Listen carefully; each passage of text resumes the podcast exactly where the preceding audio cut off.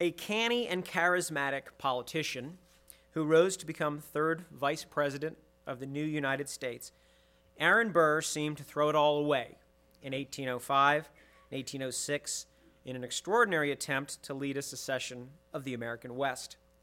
American Emperor, the new book by today's speaker, traces Burr from the threshold of the presidency in the contested election of 1800 through his famous duel with Alexander Hamilton, and then across the American West as he schemed with foreign ambassadors, the traitorous general-in-chief of the army, and future presidents, including Andrew Jackson. His immense ambition was matched by his undisguised contempt for Thomas Jefferson, a president he thought ineffective and unwise.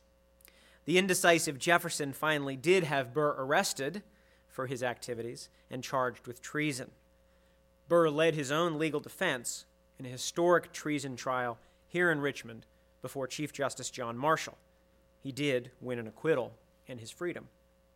After practicing law for more than 25 years, our speaker today, David O. Stewart, turned to writing history, though he still does practice law as well in Washington, D.C.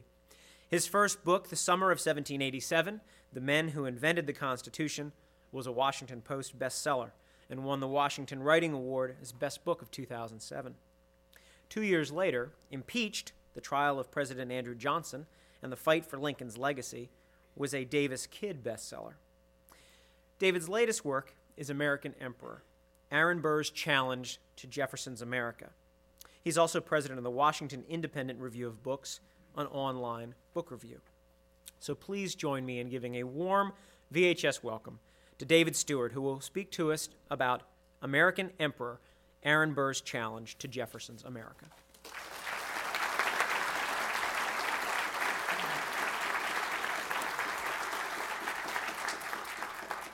Thank you very much for that kind introduction, and thank you all for coming out.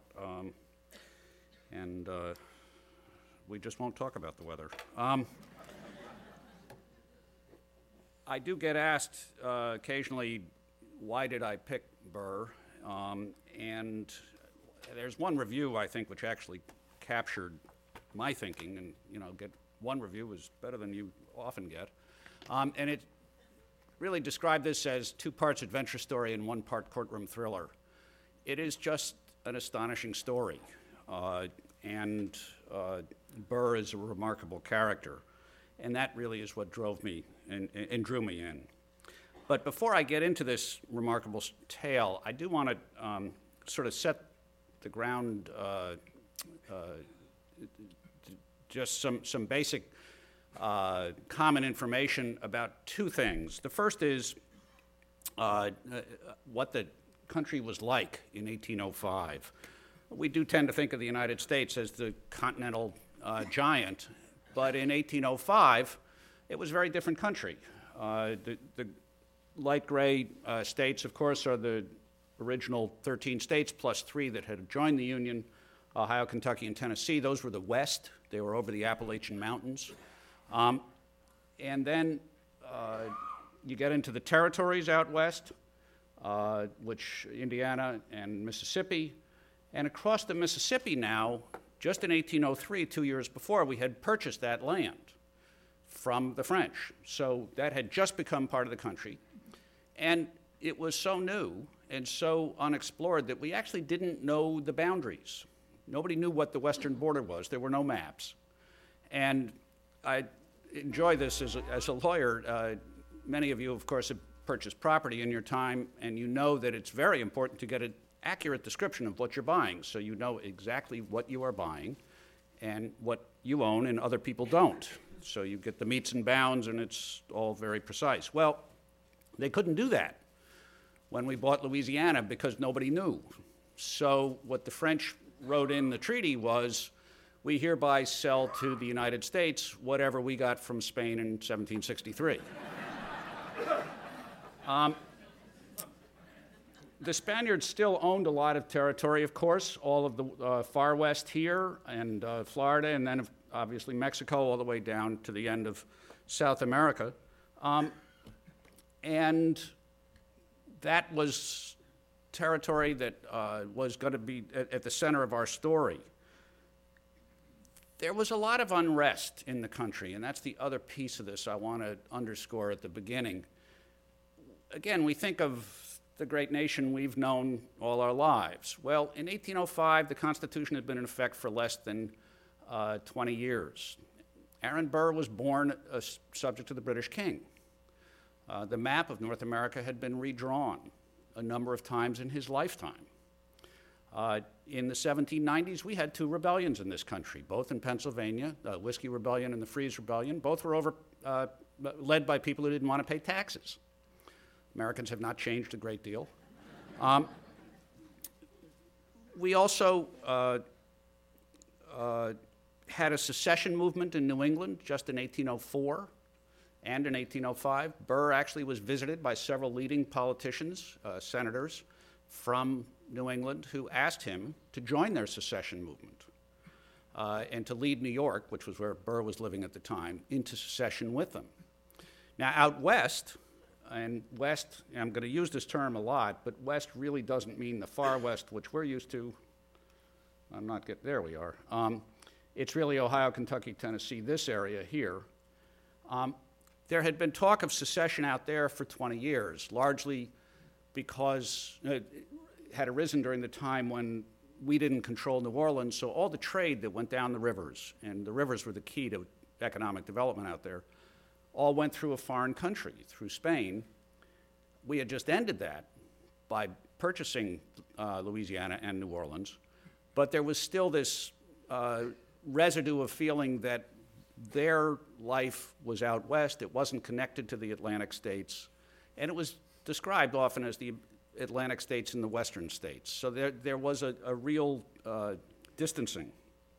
Indeed, there were a number of parts of the story that shocked me as I researched it, but one that certainly did was there are two letters written by President Jefferson in 1804, and I'll just quote from one of them. He says roughly the same thing in both of them, where he really expresses what I can only describe as bland indifference to the prospect of the secession of the West.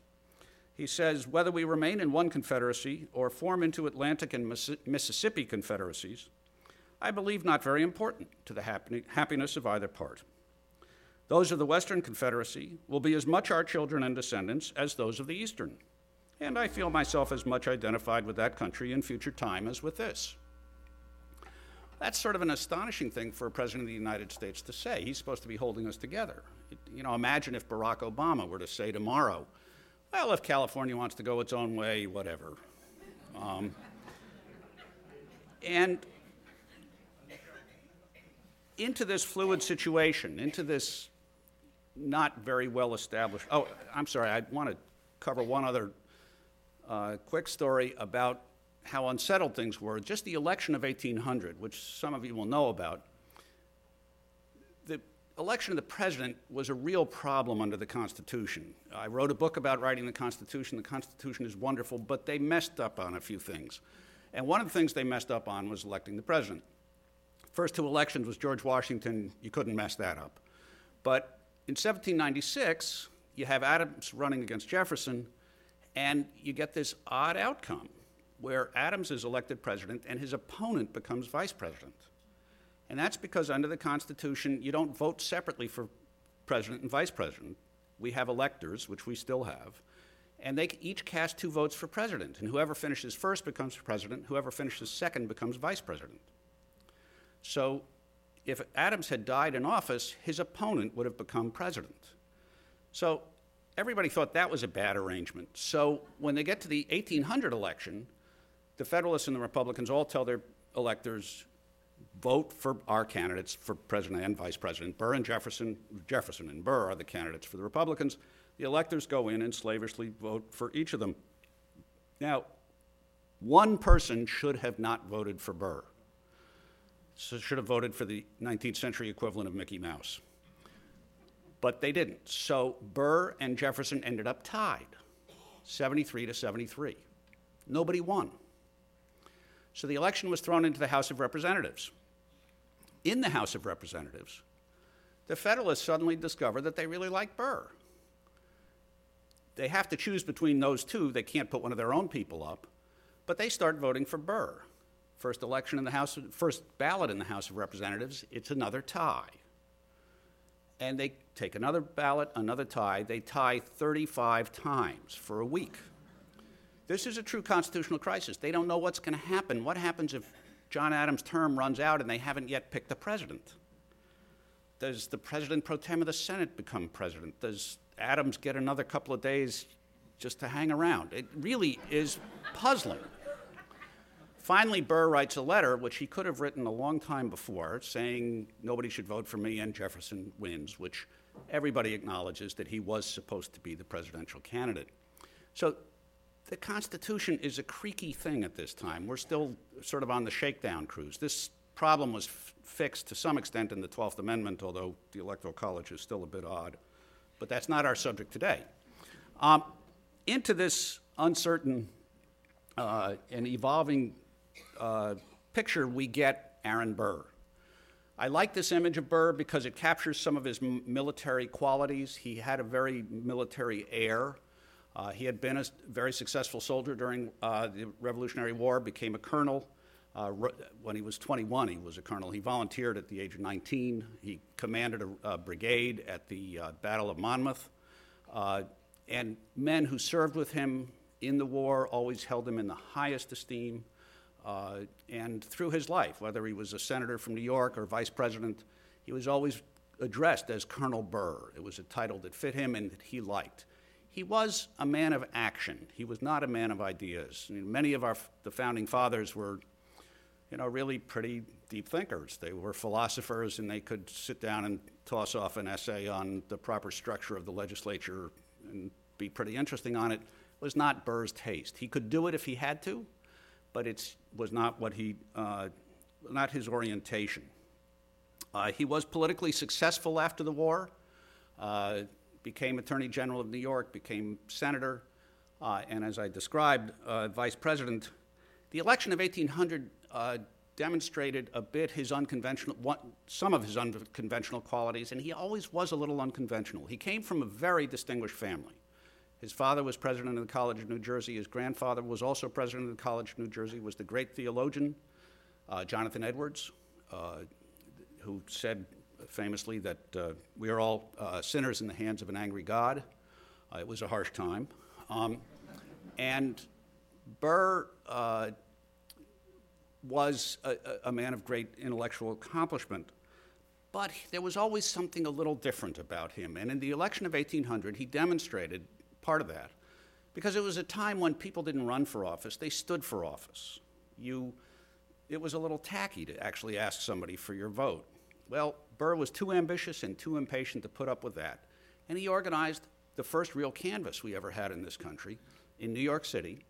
He had poll workers living at his house for a month. He went door to door soliciting votes, and when the votes were finally counted, he had shellacked the Federalists, who were led by Alexander Hamilton, carried New York by a big margin, which meant that the Republicans carried New York State, which meant that Jefferson and Burr were elected. So he was an iconoclast in a lot of ways. Indeed, he comes to us, and I think somewhat fairly, as sort of the bad boy of the founding.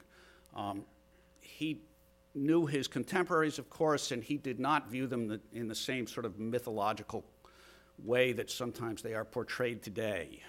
He was pretty clear that he thought General Washington wasn't very smart, that he thought Alexander Hamilton was a clever fellow but really not presentable, and that he thought Jefferson was a coward. He made unconventional choices in his personal life. He married a woman 10 years older than he, who was the widow of a British officer. In 1782, it took some guts to marry the widow of a British officer. Indeed, when they started keeping company, she was not yet a widow. But the demise of her first husband is in no way attributable to Burr. He was an advocate of women's rights.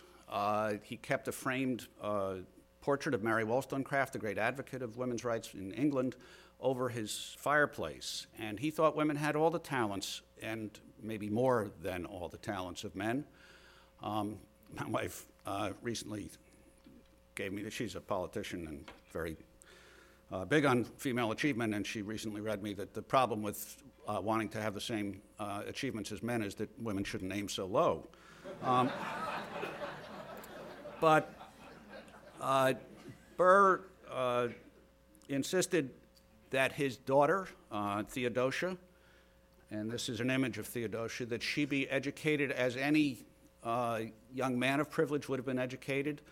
And when people met her, they were dazzled by her, frankly, that she was thought to be the best educated and most accomplished young woman in America.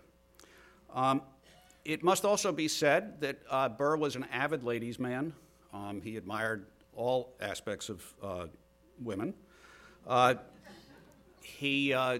His wife died when he was 30. His first wife died when he was 37, and he then was a single gentleman for 40 years, and by all accounts enjoyed that time. He, after he died, one of his longtime friends said, "It's just astonishing that Colonel Burr achieved as much as he did in life, in view of all the time he spent pursuing women." And indeed, there is about Burr, there are elements that are so hard to capture. He was a man, it is clear, of great charisma, but over the centuries, charisma is such a uniquely personal thing, it's hard to convey.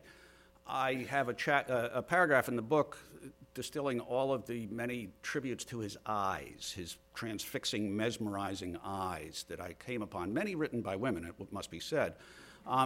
And there clearly was a magnetic quality to the guy. He was a small man. He was slender. He wasn't particularly boisterous or loud. When you compare him to his contemporaries and the different types of charisma we know about them, you know, General Washington, well, he was gigantic.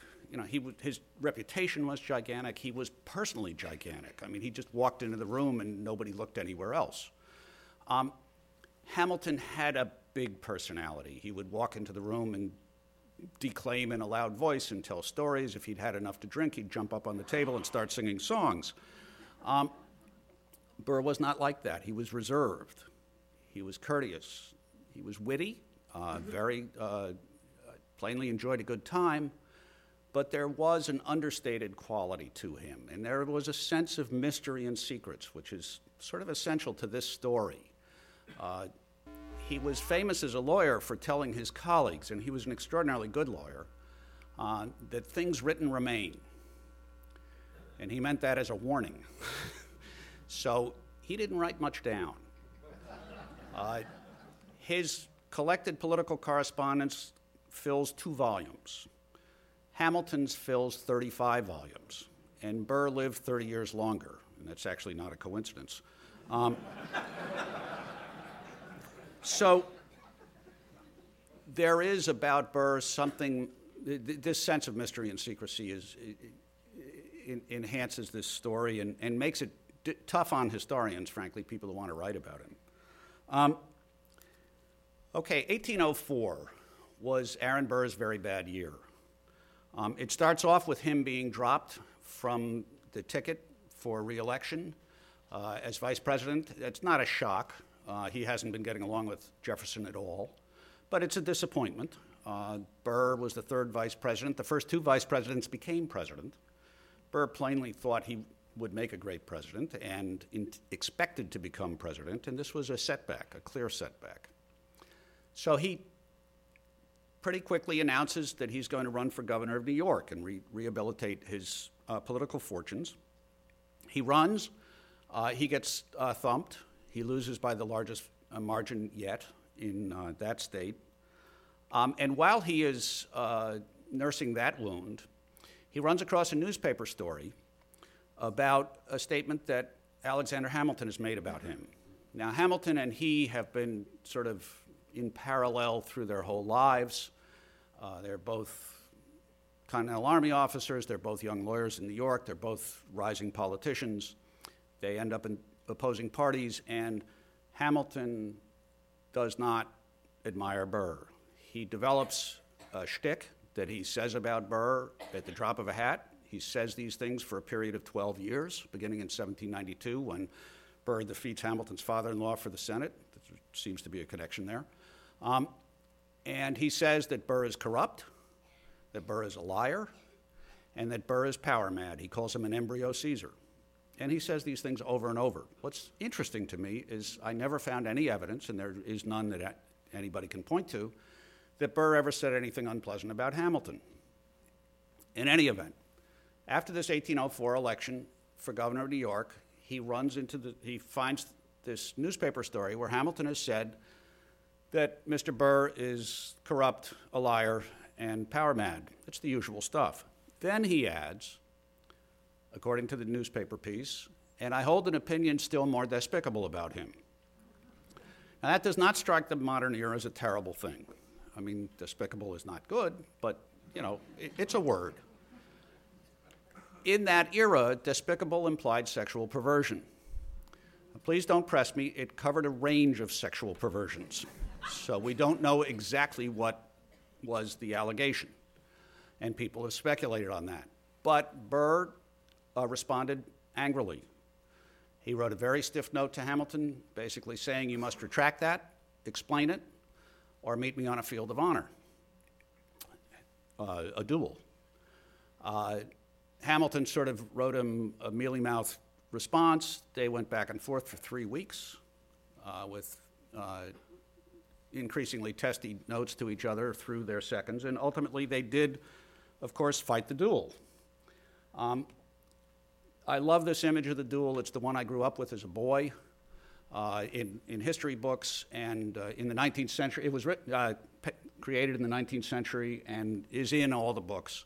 And what I admire most about it is Hamilton is grabbing his head even though he's been shot in the stomach.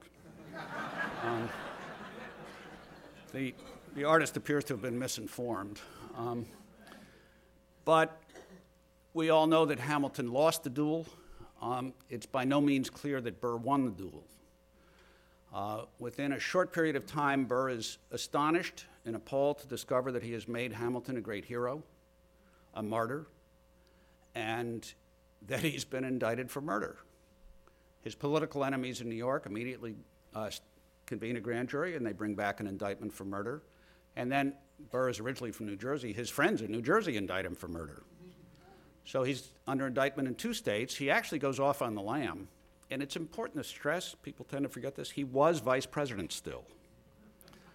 So he rushes down to South Georgia where he stays with a friend for a few weeks, hoping things will simmer down. They do simmer down a bit. He's still under indictment, but the marshals are not coming after him. So he makes his way back to Washington, D.C., where he still has 4 months left to his term, and he presides over the Senate. This disturbs some people, to have a man under indictment for murder who is presiding over the Senate. And he is, in fact, subject to extradition, should anybody ever have gone to that trouble to go face these murder charges, but nobody does. That would be a different story. And at the end of his term, which is in March of 1805, Aaron Burr has gotten the message that conventional paths to political power, to glory, to honor are closed to him at this point. And he's going to have to do something different if he wants to make his way. He's 48 years old now. He is not ready to hang it up. And like so many Americans, when his life went south, he headed west. So when he leaves office, he makes a 6-month journey, actually it's closer to 7, out west. Now this map, the dotted line is his outbound trip, and the solid line is his trip back. The dotted line roughly follows, once he hits the Ohio River west of Pittsburgh, he's going down the rivers. That was always the best way to travel. There were no decent roads anywhere.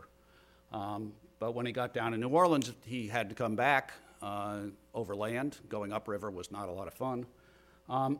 And it was very tough going, camping out, eating what you kill.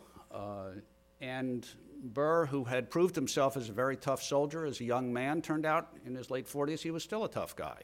It's a little hard to imagine people like Thomas Jefferson and James Madison doing this, living in the woods for 3 months. But for Burr, it was not a problem. While he was on this journey, he met with most of the prominent people in the West. He also met with plenty who weren't. A lot of the people out West at this time were former Continental Army officers. During the war, we did a particularly terrible job of paying our soldiers. And one of the ways we paid them off after the war was to give them land out West. So many moved out West, so Burr was able to call on many of his former colleagues and recruit them for this expedition that he was up to, that he was trying to organize, and I'm going to keep talking about the expedition. He met with, as I said, a number of prominent men, two future presidents, William Henry Harrison and Andrew Jackson. He met with three senators. He met with a number of militia generals. Burr always liked militia generals. He met with a man I'm going to come back to named Harman Blennerhassett. He was an Irish emigre. He'd had to leave Ireland because he married his niece. He settled on an island that he purchased in the Ohio River. It's still there, called Blennerhassett Island, across from Parkersburg, West Virginia. And Blennerhassett was sort of an aimless fellow with a little more money than he knew what to do with, and Aaron Burr could always help with people like that. But the most important person he met with was someone he'd already known. It's this gentleman who Teddy Roosevelt referred to as the most despicable character in American history. He was the General-in-Chief of our Army, James Wilkinson. He also, at this time, was a secret agent in the pay of the King of Spain. And he actually was a secret agent for 20 years. He received bribes on a regular basis in different forms, sometimes cash, sometimes trade privileges, sometimes commodities. And in return, he wrote them reports on American military and political events. I'm not sure the Spaniards ever really got their money's worth. I've read these reports. They're not at the level of revelation. But it was an astonishing relationship. He was, in fact, secret agent number 13. And his reports went to numero uno. It is very much a 19th century version of Get Smart. It's quite odd.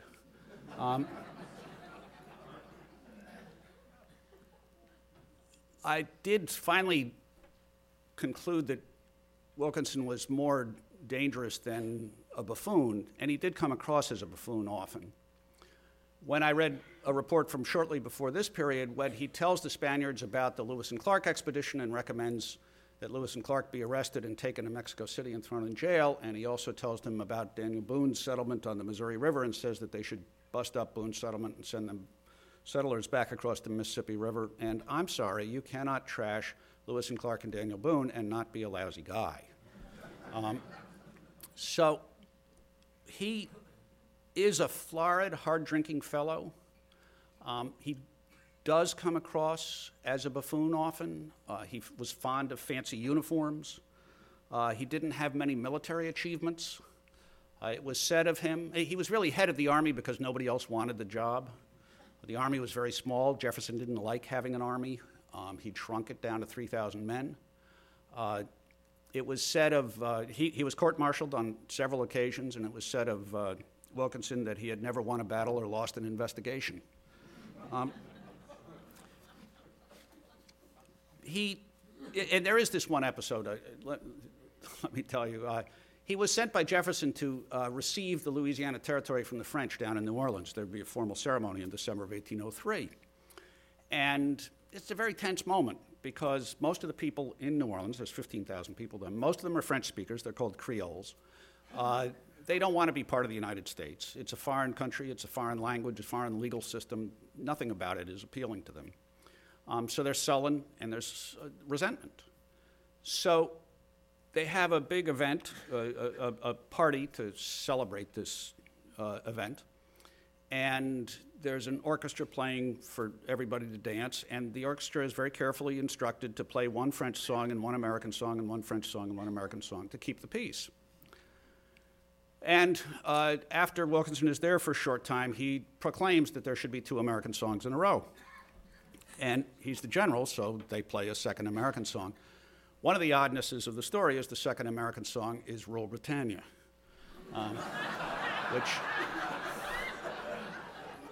which presumably is selected for its ability to annoy French people more than its any American character of it.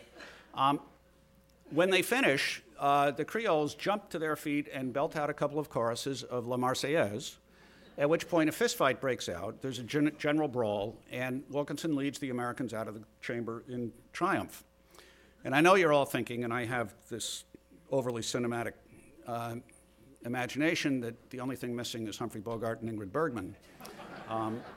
But that gives you a flavor for why people thought Wilkinson was a buffoon, and why I do think Burr tended to underestimate him. Wilkinson and Burr do reach agreement on the broad outlines of a plan, and it is an outrageous one. It's for an expedition, and I always in the book tried to refer to it as an expedition, not a conspiracy. People often talk about the Burr conspiracy, and I object to that. Conspiracies are supposed to be secret, and thousands of people knew about this. It was in the newspapers, so it's not a conspiracy. Burr's job was to recruit volunteers for this expedition, and Wilkinson was supposed to bring the army, or what elements of the army he could bring. And when he was recruiting people for the expedition, Burr would tell them versions of the following narrative: that the Atlantic states were exploiting the Western states, and that the West in 1805 stood with respect to the Atlantic states in the same position that the original 13 colonies had with respect to England in 1776. Think about that. This is a former Vice President of the United States basically saying, you should rebel. He tells them that the separation of the West from the United States is inevitable. He says that war with Spain over Mexico is highly desirable. He would consider it a great honor to lead Americans into Mexico City and to liberate Mexico. Liberate is a term you have to sort of accept on its own. Plainly, Americans were enticed by the prospect of Mexican land and Florida land. Also, at this time, there were riches in Mexico. Mexico was producing 2/3 of the world's silver. And this was not lost on Burr or the people he was trying to recruit. And there is a notion, I passed over this too quickly, this notion of liberation. There is a notion that we're going to export democracy, which frankly is still a powerful concept in American political life. He talked about the appropriateness of an insurrection in New Orleans. Indeed, when he met with the British ambassador, and he met with the British ambassador to the United States and basically asked him to loan him 100,000 pounds for this expedition, several million dollars in today's money. And he also asked him to send a British fleet, a Royal Navy fleet, to New Orleans to meet him there. Doesn't sound like a Pacific enterprise. And he says to the ambassador, of course, if I succeed, the United States will dissolve. There has been confusion about Burr's motives, and it's because he said different things to different people. There's a wonderful reminiscence by a fellow named Benjamin Latrobe, who's a great architect and knew Burr and his circle and all of the people of the era. And he writes many years later, many is the time I have sat with Burr's former friends, all of whom rued the day that they had ever met Colonel Burr, all of whom had been basically euchred by Colonel Burr, duped by him, and all in their own special way. Burr could listen to what they wanted to hear and tell them what they wanted to hear. And that has created this matrix of possible outcomes. And again, lapsing into my cinematic mode, I found myself thinking of Burr like the Marlon Brando character in the 50s movie, The Wild Ones. This is where Brando's at the head of a motorcycle gang that takes over a little town in California. And they sort of take it over in a fairly quaint fashion. And halfway through the movie, this sweet young thing from the town says to Brando, Johnny, so what are you rebelling against? And Brando says, well, what do you got? And I think with Burr, there's a flavor of that. He's just looking to do something special, something outrageous, something that will make sure he is remembered. There is a concept at this time which others of the founding fathers were open about, certainly Washington and Adams, of fame. And it wasn't sort of the tinsel celebrityhood we think of today with people named Brittany and of that ilk, but fame was a measure of your worth, was a mark of your character. People knew who you were. You left a footprint in history because you were worthy. And Burr burned for that. And he wasn't going to achieve it, he thought, the way he should have in the United States as it was configured, so he was going to go off and find some other way to be great. If it meant liberating Florida and Mexico and having them become part of the United States, fine. If it meant creating a new nation down there, that would be fine too. If it meant the Western states would secede, even better.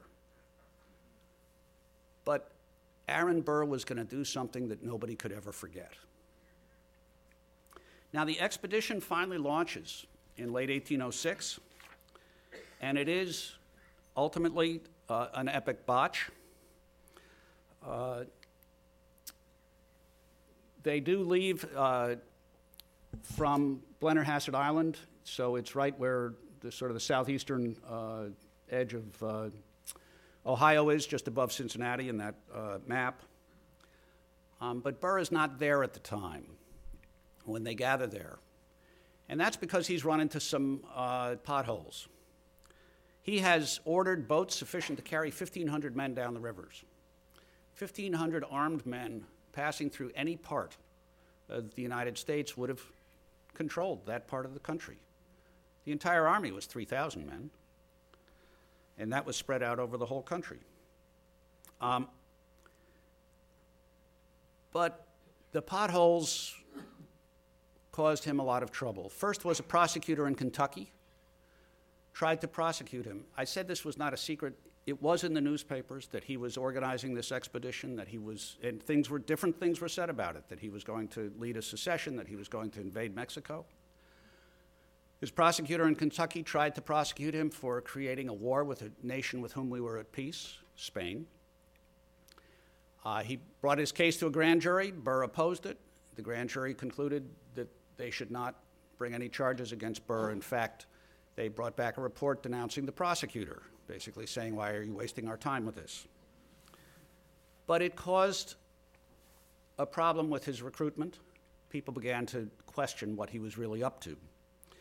Another man who'd been recruited by Burr, a fellow named William Eaton, issued a very controversial statement claiming that Burr had said he was going to conduct a coup d'etat in Washington, was going to throw Congress and the president out of office.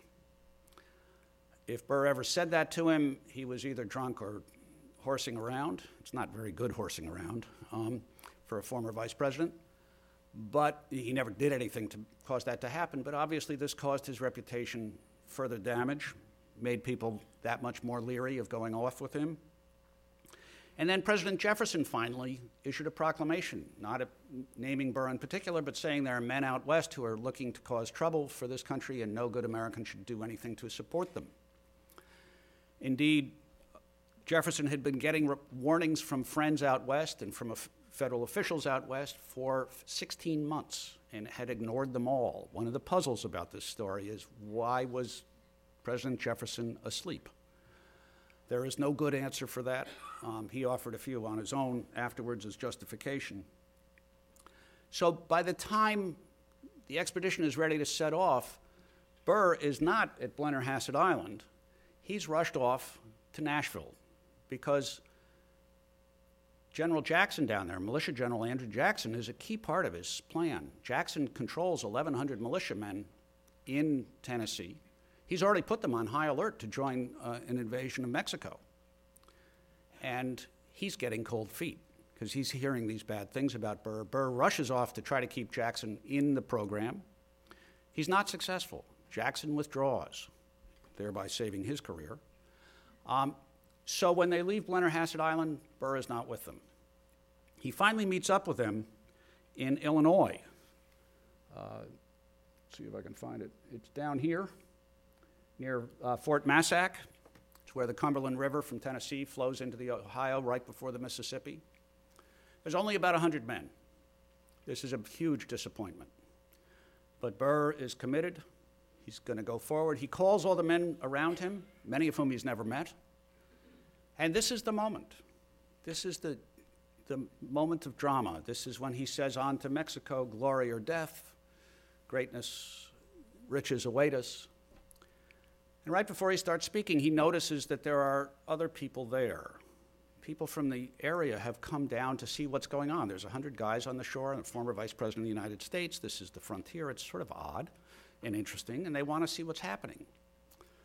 So instead of giving this inspirational speech, Burr says, "Well, you see all these other people there. I can't tell you why we're here." That's it. They get on the boats and they keep going. I always, at this moment, feel like, you know, you want to grab these guys by the lapel and say, "Why are you getting back in the boat with this man? I mean, he can't tell you?"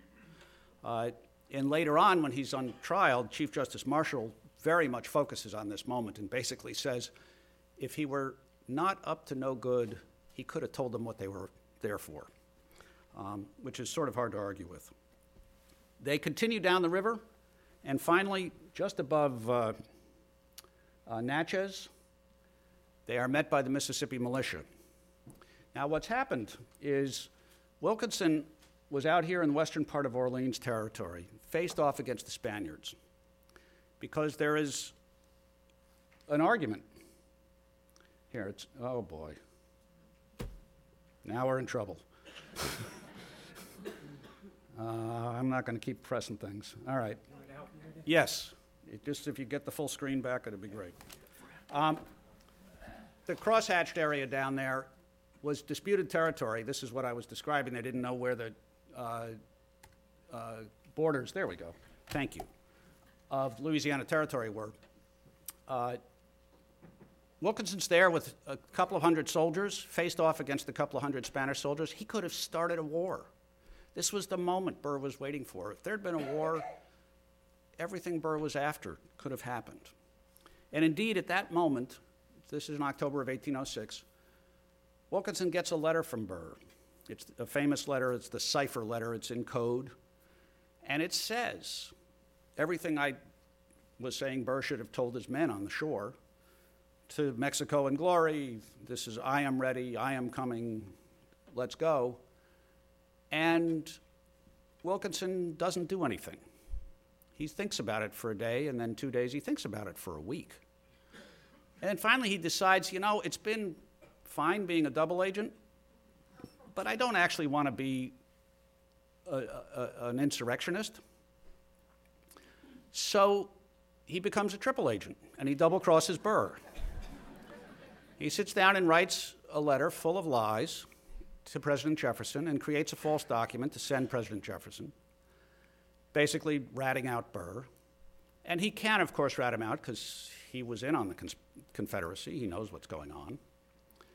And then he rushes back to New Orleans, where he arrests all of Burr's agents in New Orleans and sends some of them back east to face trial. Now, if he actually wanted to intercept Burr, where he would have gone was Natchez. But he didn't. He wanted to go to New Orleans so he could shut up the people he needed to shut up and destroy the evidence he needed to destroy.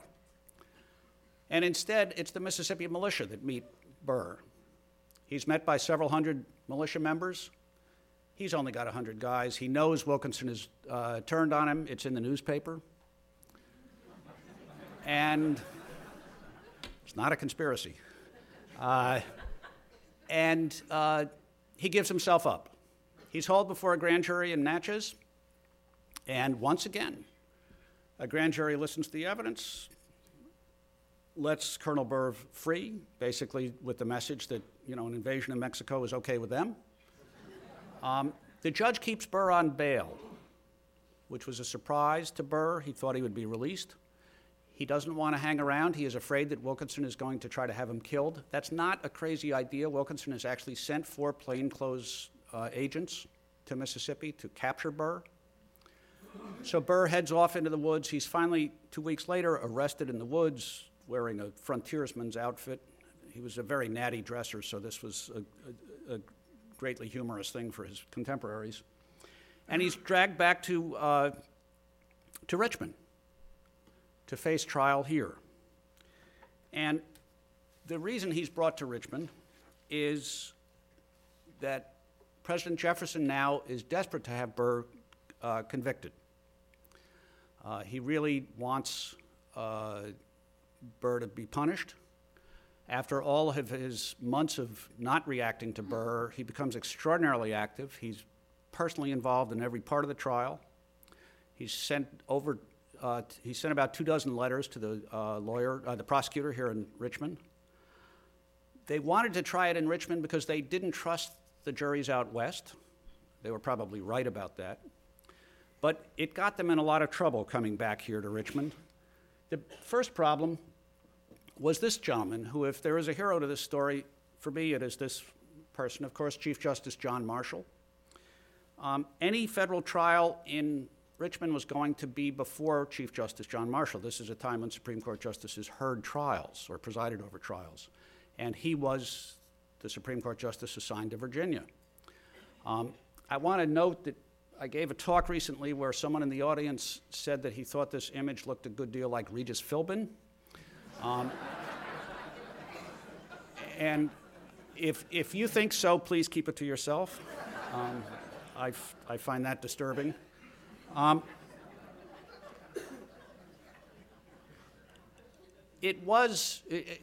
As most of you know, in this country, in every century, we have about a dozen trials of the century. And this was our first trial of the century. And you have a former vice president of the United States on trial for treason facing hanging. It's a big deal. The lawyers who were assembled were an extraordinary team of talent. The lead prosecutor, George Hay, became James Monroe's son-in-law and a federal judge here in Richmond. His most distinguished prosecutor was a fellow named William Wirt, who was the youngest prosecutor at the time, became Attorney General for 12 years. The defense team included Edmund Randolph and Luther Martin, both delegates to the Constitutional Convention. Charles Lee, a former Attorney General, as was Edmund Randolph. John Wickham was the finest lawyer in Richmond, probably the second best lawyer in the room. The best lawyer was really Burr himself. He was a great lawyer, and he did a great job at this trial. Arguably, though, the best lawyer was this fellow, Marshall. There were critical legal issues at stake which have stayed with us for 2 centuries since. The central one was the constitutional definition of treason. Treason is the only crime that is defined in the Constitution. The framers of the Constitution were very troubled by the abuse of treason prosecutions by the kings of England. It was a very loose legal construct and was used to oppress people based on almost no evidence. And so they wrote in a very restrictive definition. Treason consisted of giving aid and comfort to the enemy or levying war against the government. And you had to have either a confession or 2 witnesses to an overt act of treason. Extremely demanding. We had a couple of treason trials in this country in the 1790s. Out of those tax rebellions in Pennsylvania that I mentioned, and actually the judges in those cases did not apply the constitutional definition of treason. They used the old lax British law. This is the first trial where the constitutional definition is applied. Marshall applied it strictly. He was very tough on the prosecutors. He kept saying, "Where is your overt act of treason?" And the prosecutors kept not being able to demonstrate it because, if you think back, they had to claim that this treason happened on Blennerhassett Island because that's the only thing that happened in the state of Virginia. And they were trying him in Virginia. Well, Burr wasn't in Blennerhassett Island. He was down talking to Andrew Jackson. So, although Jefferson was a much better politician than Burr, he was not a very good lawyer. And he put together, this is really a rookie mistake.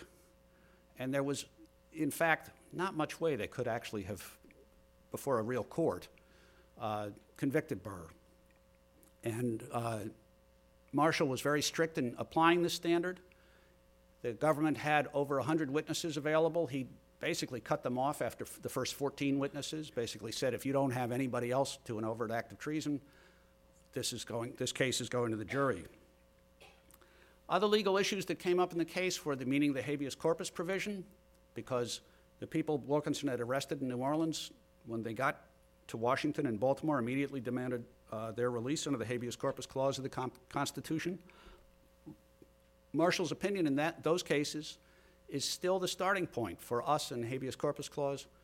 All of the cases of the Guantanamo detainees we've had over the last 10, 12 years all began with John Marshall's opinion and Henry Bollman. Third issue was executive privilege. One of the first things Burr did when he reached Richmond was send a subpoena to the president saying, I want records of all your correspondence with James Wilkinson. Well, Jefferson said, wait, I'm the president. I don't need to do that. And Burr took it to Chief Justice Marshall, and Marshall said, well, he's the president, but he's not the king. And he has to explain why it is contrary to the public interest for any of these things not to be produced. So in the Nixon impeachment case, in the Clinton impeachment case, and frankly in the Solyndra loan scandal, that's a central issue, is executive privilege, because there are some things the president doesn't have to cough up, but some things he does. And that law was first established in Burr's case. Now, the final verdict did come back from a jury, and you have to appreciate what the jury was like. They were, in fact, exactly the jury Jefferson had hoped for. They had a terrible time finding unbiased jurors. It took days and days and days, and finally Burr said, I'll just take the next four jurors. So they're swearing in the next four, and one of the guys says, wait a second, I just said this man should be hanged. I can't serve as his juror. And Burr said, I don't care. And that's because he knew he was only going to be before friends of Jefferson and his own personal political enemies, and he was trying his case to John Marshall, not to his jury. And the final verdict that came back, and the verdict form is over in the Library of Virginia, it's a wonderful document to see, says that the defendant was not proved to be guilty under this indictment by any evidence submitted to us. It's a verdict that just drips with disappointment. They really did want to convict him, but there wasn't much evidence. And that was not an accident, because to be blunt, Burr had buried a lot of the evidence. He and Wilkinson both had correspondence from each other that did not get into the case. In fact, both of them, and it's sort of amazing to read and appalling, they both say, well, no gentleman could release the confidential correspondence of another gentleman. It's bizarre, but they get away with it. So they don't produce their own correspondence. Burr had a number of Confederates who could have testified as to what he was really doing, but several of them were also indicted for treason and understandably chose not to testify. And a couple of them were not indicted for treason but still chose not to testify. There's a wonderful exchange with a fellow named Eric Bollman, who had described this whole plan to Jefferson in the White House while he was under arrest for treason. And Bollman, Jefferson sent to the prosecutor a handful of blank pardon forms, just signed, and the prosecutor said, fill them in for whoever you need to. And the prosecutor tried to give Bollman the pardon form, and Bollman said, I don't need it, I didn't do anything wrong, I'm innocent, and by the way, I assert my Fifth Amendment right against self-incrimination. Yes, there is an inconsistency there, but you're allowed to do that. And he was allowed to do that. So as a result, we did not get in the trial the testimony of the people close to Burr who knew what was going on.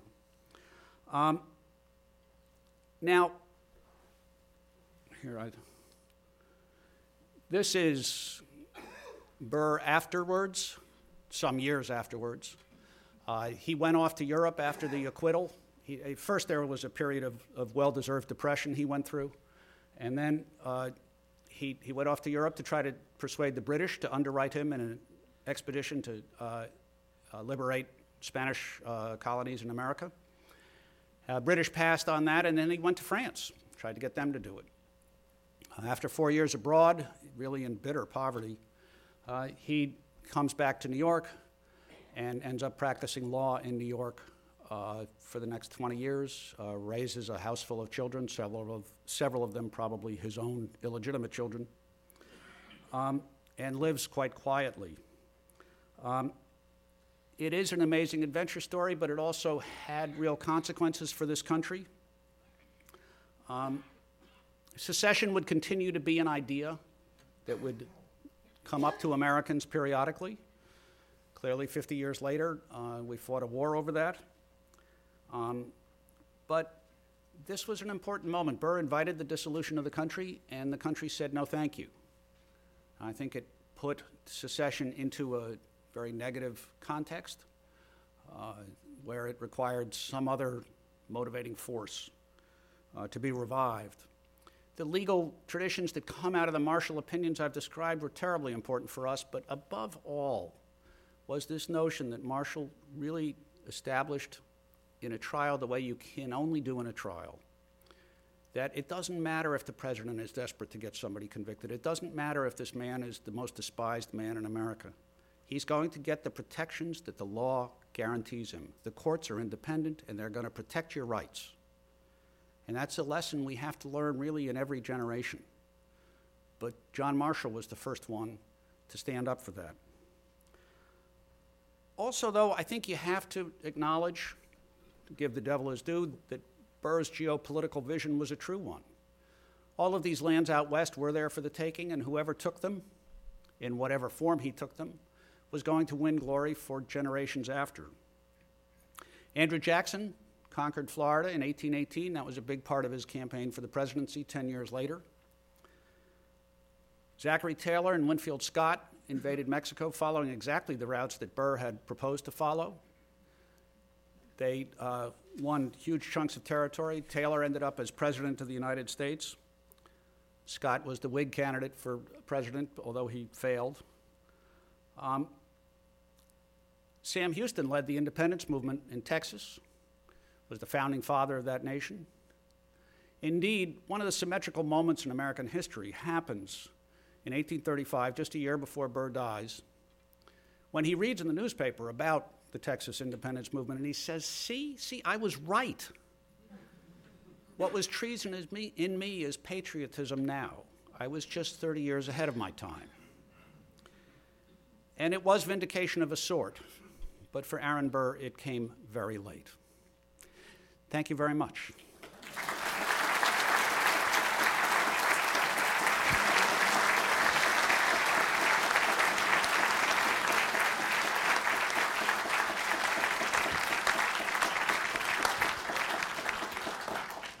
If you have questions, we do have people with microphones who can give you a proper platform for your question.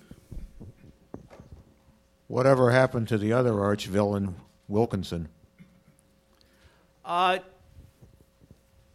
nothing. He continued to serve as General-in-Chief of the Army. Jefferson was stuck with him. My next project is on Madison. One of the things that's disturbing to me is that Madison kept him in the job, and it wasn't a secret.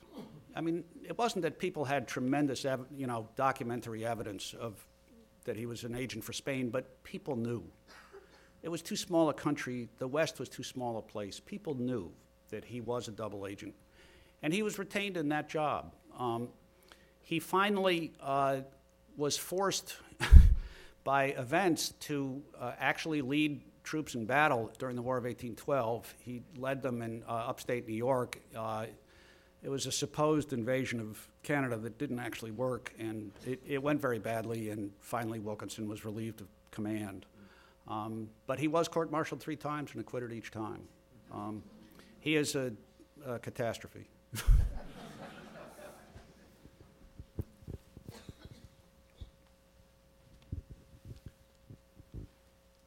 The question of treason.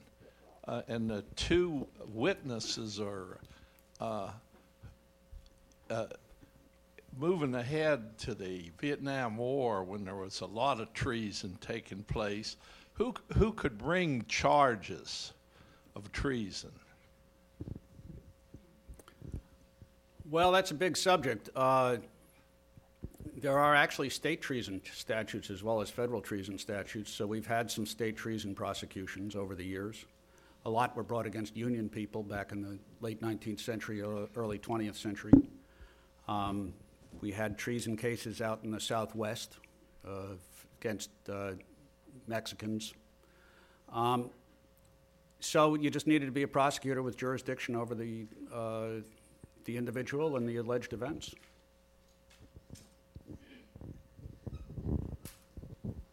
It appears that Blennerhassett is the one who suffered from all of this because his house was burned and he had to flee to New Orleans, and then I think he left the country temporarily before he came back here. Can you talk about that a minute? Sure. Blennerhassett has a terrible ending to his life and blames Burr, and he's right. There are a lot of people who blame Burr for their bad endings. One of the things I don't talk about much because I can't is, you know, where did he get the money for all this? And it's pretty clear he got a lot of loans from people who trusted him and never got repaid.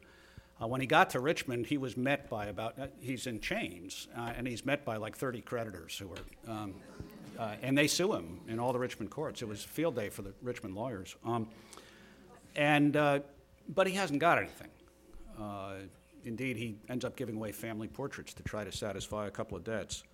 Blennerhassett goes down to Mississippi and tries to make a go of it there. He doesn't have any luck. He's a very sort of silly figure at some level, and I don't mean to be cold about it, but he doesn't belong out in the big world.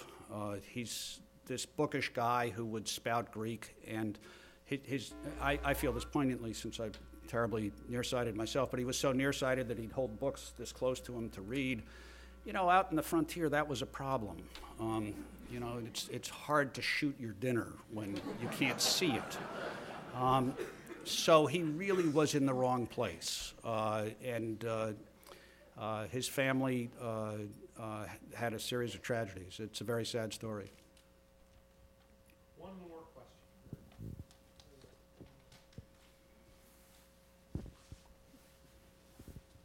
question.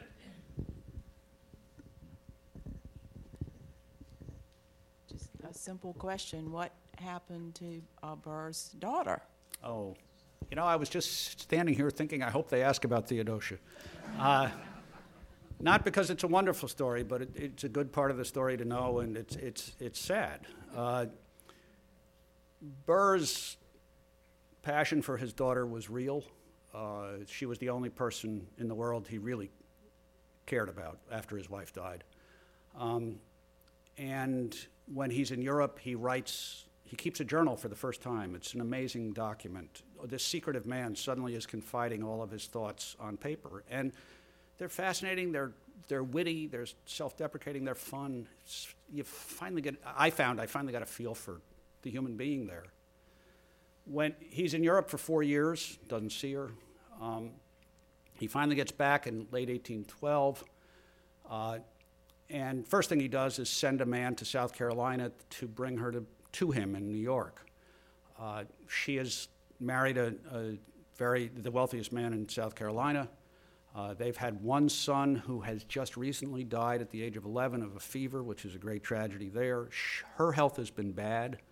Her mother died prematurely from what appears to have been some sort of uterine cancer, and it seems like Theodosia had a similar problem.